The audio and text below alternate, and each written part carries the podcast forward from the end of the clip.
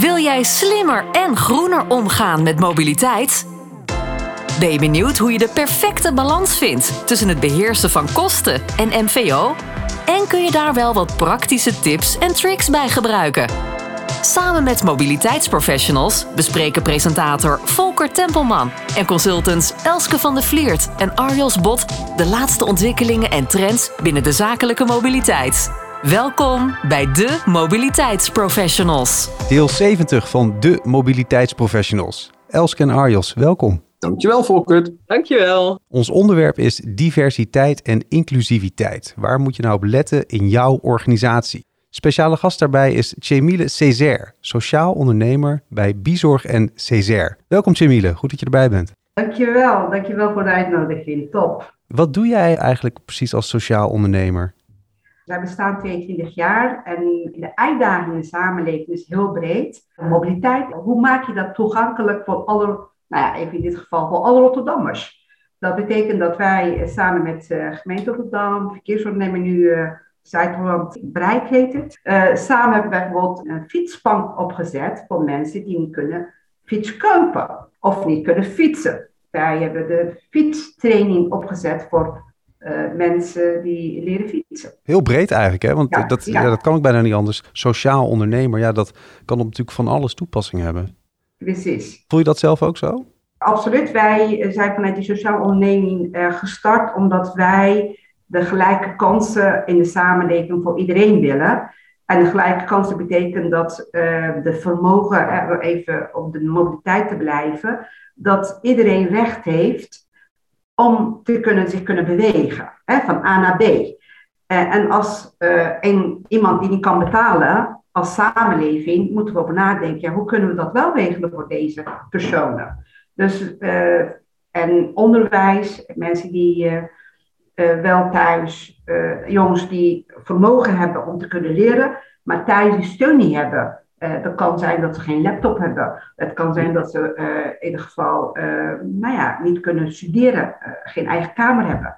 Ja, wij vanuit CSA proberen we daar alles aan doen dat die gelijke kans voor iedereen is. Hoe kwam je dan ooit in het begin zo in aanraking met mobiliteit? Wanneer ging ja, dat spelen? Dat verbaasde mij ook toen, toen ik 2015 uh, door gemeente een ambtenaar in Rotterdam uh, die mij benaderde dat ze graag een keer, uh, nee, dat ze een um, mobiliteitsarena ging opzetten in Rotterdam om de vernieuwing in Rotterdam te realiseren. En dat ging om het beleid van mobiliteit. Dus ik ging bellen, ik zei ja, maar volgens mij heb je dan verkeerd mail gestuurd, want ik heb helemaal geen verstand van mobiliteit. Um, en toen zeiden ze nee, wij juist willen we een brede palet hebben van ondernemers, mensen die actief zijn, die een nou uitgesproken mening hebben. Uh, en ja, jij hebt dan mening over de, ervaring en mening over het sociaal domein. En dat willen we graag ook. Oh, zei ik, nou dan wil ik wel mee praten. Nou, zo zijn wij uh, betrokken geweest. Dat was toen als vrijwilliger, hè, zes maanden lang.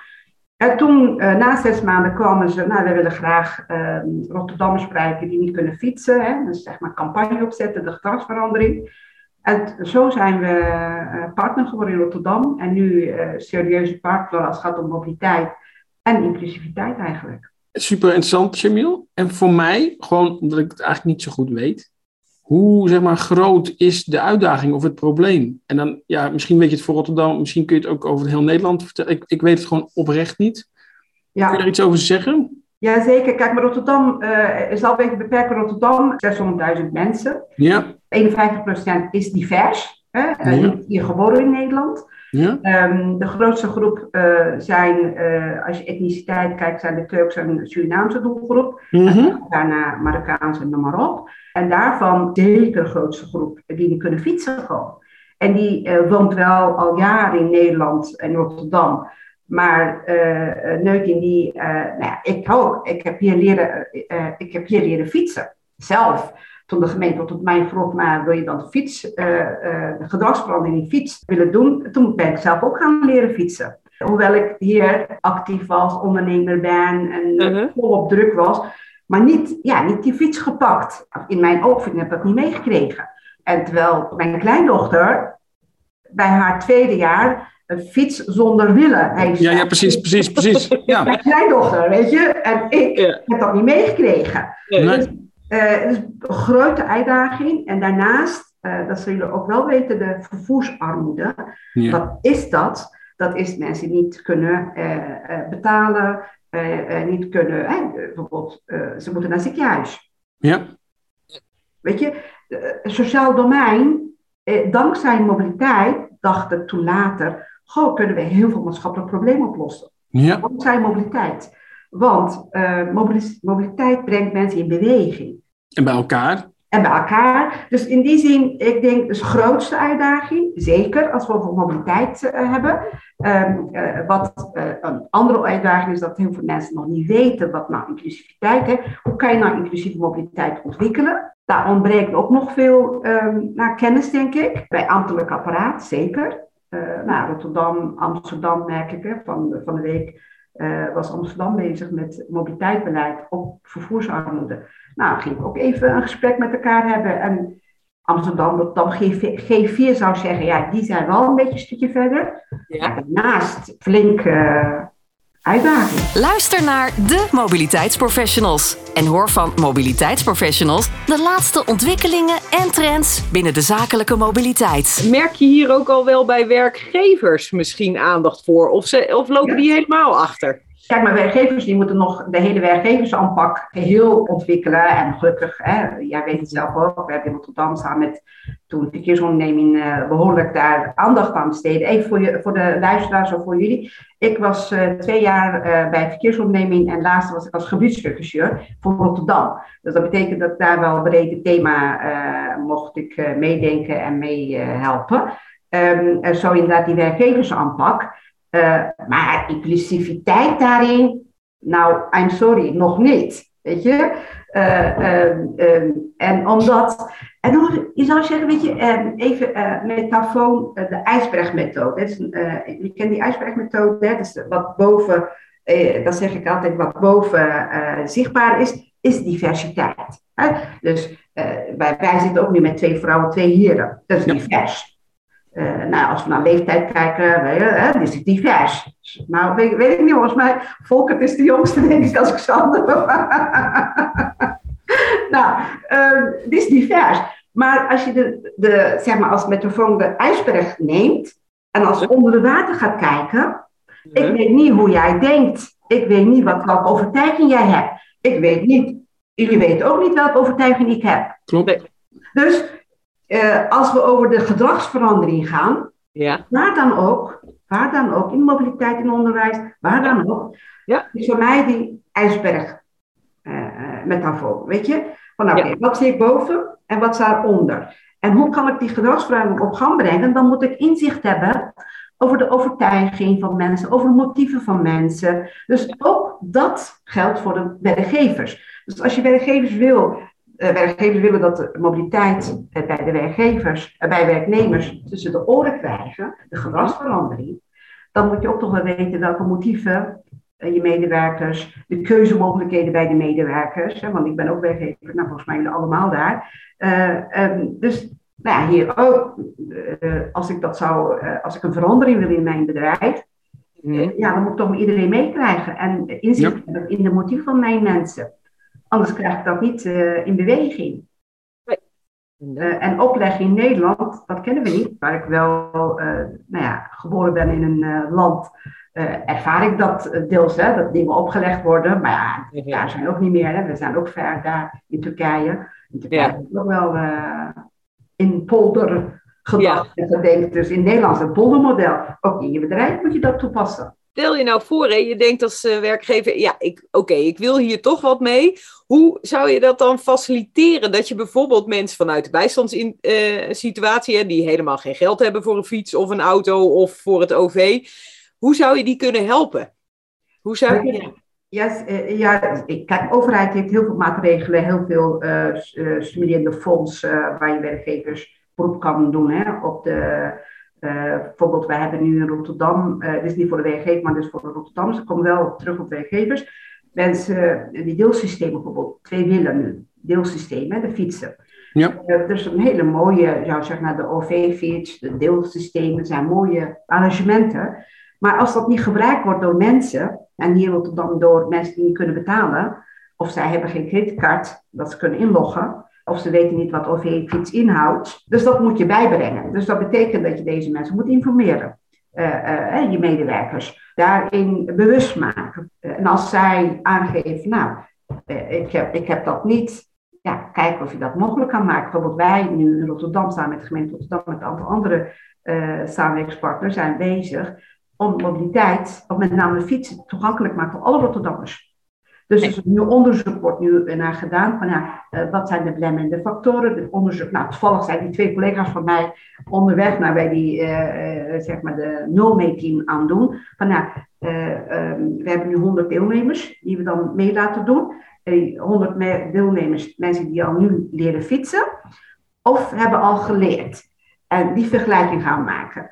Nou, dus op zich Um, dan zou je voor medewerkers precies kunnen doen. Hè? Je no-meting kunnen doen uh, met je medewerkers. Nou, no-meting een beetje. Maar in ieder geval kunnen vragen van uh, wat zijn de belemmerde factoren.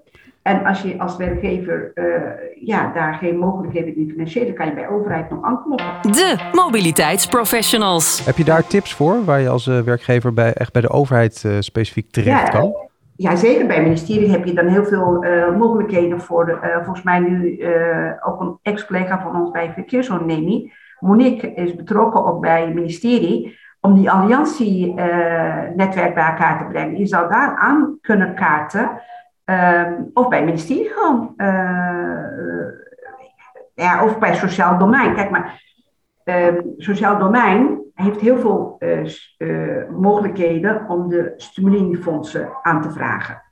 Uh, en bijvoorbeeld in Rotterdam heb je de, de emancipatiekant, um, mensen activeren. we hebben met, in Rotterdam bijvoorbeeld met sociale zaken, sociale zaken, hebben wij, dat hebben we ook toen bij verkeersonderneming gedaan, Elske, ik weet niet of je nog weet, hebben wij voor werknemers die willen werken in haven, ja. maar niet komen daar omdat, nou ja, in ochtend openbaar vervoer is niet zo helemaal oké daar. Ja, ja, ja. Uh, dus hebben wij uh, samen met Sociale Zaken in Rotterdam uh, een fiets um, laten lening. En dat ze fiets kunnen kopen en dan afbetalen. De gemeente heeft dat deels gefinancierd. Dus, dus als je echt wil als werkgever, kijk maar, diversiteit, inclusiviteit is, moet je willen. Als je niet wil, dan gaat je ook niet lukken om dat te realiseren. En de spot moet ook willen. Heb je het gevoel dat de werkgevers genoeg willen? Nou, ik denk dat er nog heel veel onzekerheid is bij werkgevers als we over diversiteit hebben, over inclusiviteit hebben. Um, en men denkt gelijk, uh, terwijl men denkt, nou ja, hoe moet ik dan? En, uh, en wat je niet weet, eet je ook niet, zeg ik meestal. Uh, ja. Dus hierbij ook, wat je niet weet, laat je even staan, totdat het echt een probleem wordt. En dan kan je niet. En dan moet je wel. En ik denk uh, hierin ook, ik denk, ja, uh, laat, uh, ik, diversiteit ook biedt heel veel kansen voor werkgevers. wij, we, hebben over, we hebben nu over duurzaamheid. Hè? Diversiteit aan werken, aan inclusiviteit is ook duurzaamheid. Nou, dan gaat het niet over zorg, maar bijvoorbeeld zorg is arbeids, de personeelstekort. Nou, daar zat ik eerlijk gezegd ook meteen aan te denken. Zeker bijvoorbeeld in de haven van Rotterdam. Kijk, er zijn nogal wat werkgevers die op dit moment op zoek zijn naar mensen. Ja. En als je dus met dit soort opties en initiatieven, ja, eigenlijk nieuwe mensen kunt benaderen die dan opeens wel bij je zouden kunnen gaan werken, Zeker. is dat misschien een hele interessante win-win. Je verhoogt en inclusiviteit, diversiteit, je maakt mensen mobiel, er komt inkomen en je hebt werknemers. Ja, Zeker. Mensen zijn aan twee kanten helemaal uh, eens, uh, Arios. Echt, ja. uh, diversiteit is een verrijking. Weet je, inclusiviteit is verrijking voor je bedrijf en voor de samenleving. dus in die zin denk ik, als je de weg weet en nou ja, er zijn genoeg mensen die je daarbij kunnen adviseren. Nou, wij kunnen dat ook samen met je, met werkgevers, dat hele proces daarin begeleiden. dus ik denk, ja, laat de kans niet liggen, weet je. Pak de kans het voorbeeld van de lening voor de fiets. In mijn optiek is dat niet een briljant voorbeeld. Want om nou mensen die al niet zo heel veel hebben, meteen een lening aan te smeren. Ja. dat voelt voor mij, maar dat is mijn primaire reactie, hè? niet Ja, ja. helemaal eh, Ja. top. keuzemogelijkheden voor de mensen is heel belangrijk. Hè? In mijn optiek ook, en ik denk voor jullie ook. Mensen dat de keuze kunnen maken. Dat, Daar waar de doelgroep waar eh, zij heel graag een bezit wilde hebben, een eigen bezit. Eh, eh, dus dan zei je, nou, als zij dat zo graag willen, en dan ga je kijken wat de mogelijkheden zijn. Ja, En als daar mogelijkheden zijn dat zij in termijn kunnen afbetalen, kan. Maar ik, eh Ar- Arius, ik ben enorm voor voor de deelsystemen. Mhm. Want eh, echt, deelauto, deelfiets, ik ben daar enorm voorstander. En, en wij, ehm, wij hebben nu inderdaad gaan kijken van, nou, hoe, hoe gaat dat, dat bij de doelgroep zelf? En we krijgen enorm enthousiasme nu. Nou, 100 deelnemers die mee willen doen. En we hebben vaak over doelgroep, ja, die kunnen wij niet bereiken. We hebben 100 deelnemers, hè, Ja. die meedoen aan het onderzoek ja, die wil gaan ervaren. Dus eens, ehm, als ze zeggen, nou ja, eh, hè, in tijden veranderen, eh, eigen bezit. Er zijn mensen die eigen bezit willen hebben, hè, van, Ja. alleen voor mij. ja. En Als dat, dat voor deze doelgroep een mogelijkheid is, waarom zou ik dat niet benutten? Dat hebben ze op die wijze gedaan. Maar eh, ik ben voorstander van het deelsysteem. ja. check. ja. Wil jij slimmer en groener omgaan met mobiliteit? Luister dan naar de mobiliteitsprofessionals en ontdek de laatste ontwikkelingen en trends binnen de zakelijke mobiliteit. Ik ga nog op eh, iets terugkomen, wat Jamile zei. Eh, dat is Monique Verhoef. Die hebben we ook in de podcast gehad. Die is inderdaad bij het ministerie eh, betrokken. Dus als daar een lijntje gelegd moet worden, beste luisteraars, eh, dan doen we dat eh, graag. En eh, voor de mensen die dat willen weten, de verkeersonderneming heet tegenwoordig Zuid-Holland Bereikbaar en is ook weer een samenwerking van allerhande overheden. Waaronder nou, de gemeente Rotterdam, Den Haag, maar ook de provincie en ook het ministerie. Ja. Dat gezegd hebbende, heel andere vraag. Wat is er nou belangrijker in jouw optiek? Diversiteit of inclusiviteit? Kijk, maar diversiteit is een feit, hè? Inclusiviteit is belangrijk. Diversiteit is een feit. Je kan niet omheen. Ja. Weet je, ik kan niet omheen dat zoveel eh 174 etniciteiten in Rotterdam wonen. Ik kan niet omheen dat wij nu met z'n vieren zijn. Hè? Dat is een feit. Maar inclusiviteit is belangrijk. De inclusiviteit is een proces. Het is een oneindig proces. Dus je moet ergens beginnen, maar einde is niet in zicht. Weet je, dus, dus eh, je moet zo zien dat. ehm, eh, even terugkomen op die ijsberg, want dat voor mij is wel Ja. echt nu van in die mobiliteit. Als die ijsberg, hè, dat kopje boven, is diversiteit. Als je daaraan niks doet, kan ook smelten naar beneden dan hè, in de samenleving. Dan heb je echt een probleem. Begrijp je? Dus het kan ook een, de ijsberg, als die ijs smelt, eh, ijs smelt, Ja. tegen die, dan gaat die helemaal naar beneden. Dan heb je helemaal geen dialoog met niemand. Dus dat geldt ook voor de werkgevers. Stel dat Ja. je de werkgevers, ehm, de medewerkers binnenhaalt. Hè, van, nou, stel dat ik een, eh, eh, ik, nou, uh, uh, Arios, ik kom samen met twee mensen bij jou werken. hè, eh, stel. Ja. En dan, eh, je ziet mij, eh, je hebt geen aandacht voor mijn wensen.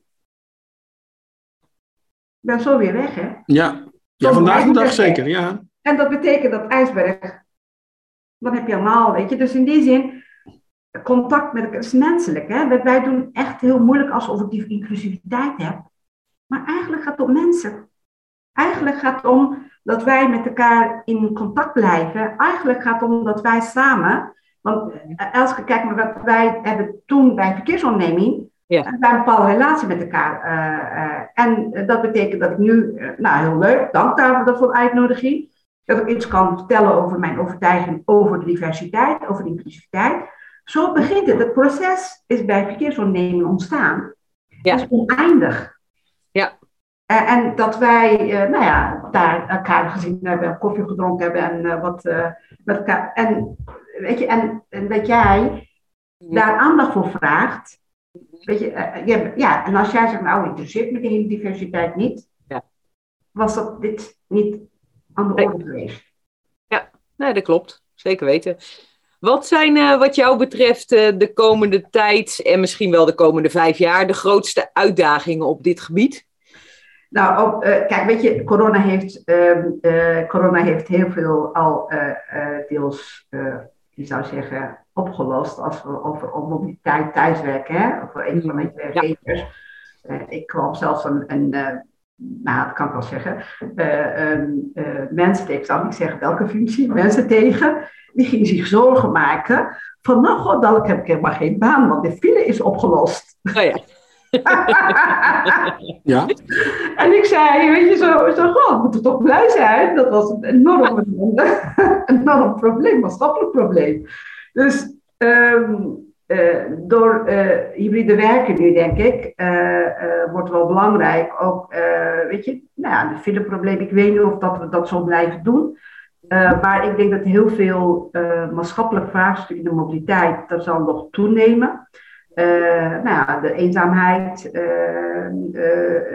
nou ja, met name de armoede. Weet je, 1 op 10 Nederlanders leeft onder de armoedegrens. Hè? Mm. 1 op 10 mensen.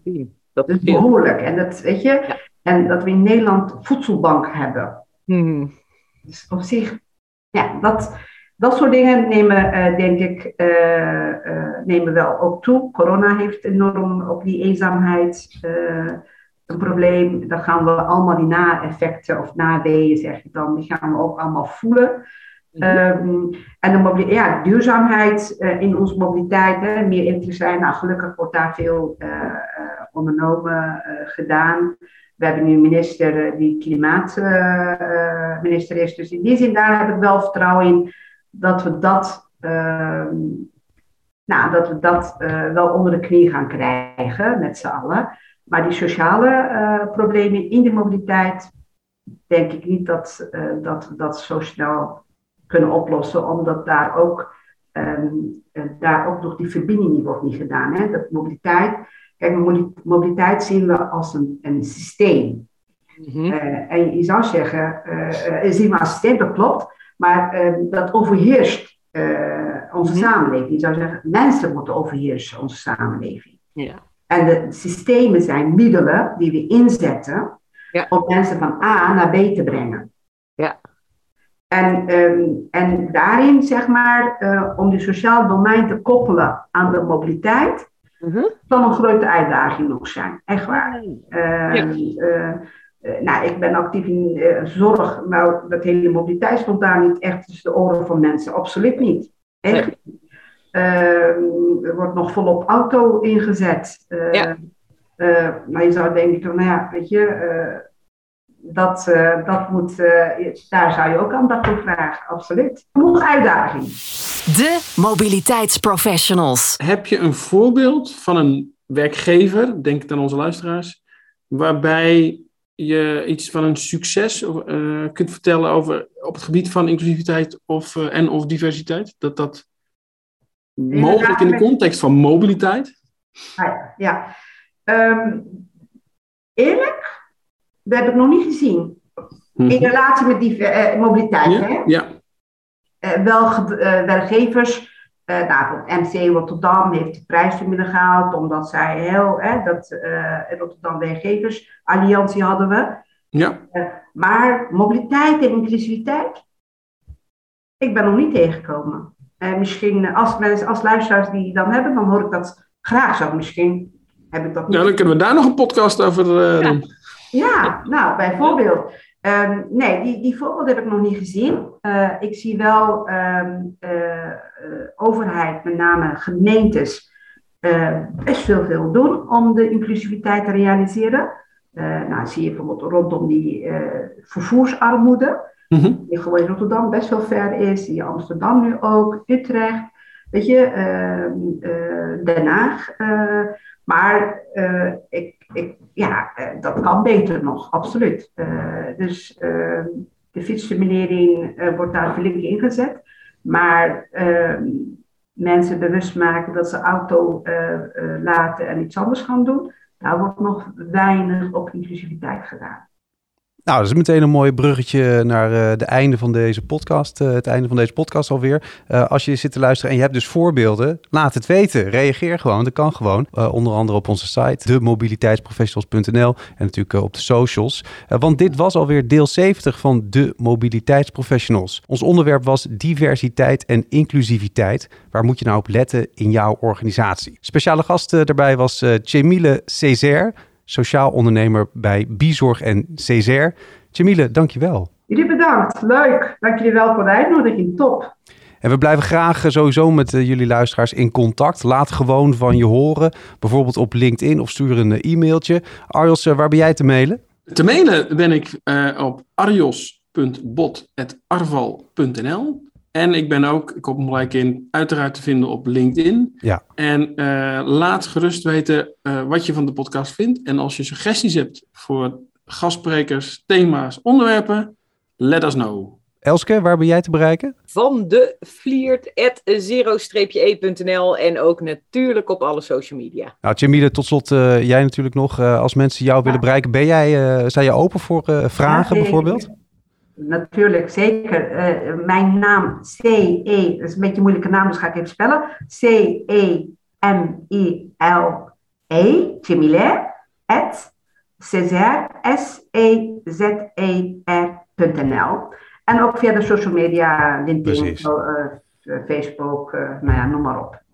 en wil je nog even terug kunnen lezen? We zetten natuurlijk alle gegevens in de show notes van deze podcast. En dan kan je daar gewoon eh, op doorklikken. Iedereen bedankt voor het luisteren. Voor nu, je kan de podcast van de Mobiliteitsprofessionals terugvinden op de site demobiliteitsprofessionals.nl. En natuurlijk in je eigen favoriete podcast-app. Bedankt voor het luisteren naar de Mobiliteitsprofessionals. Volgende keer zijn we er weer met een andere gast en nog meer relevante ontwikkelingen en tips rondom zakelijke mobiliteit. Tot dan!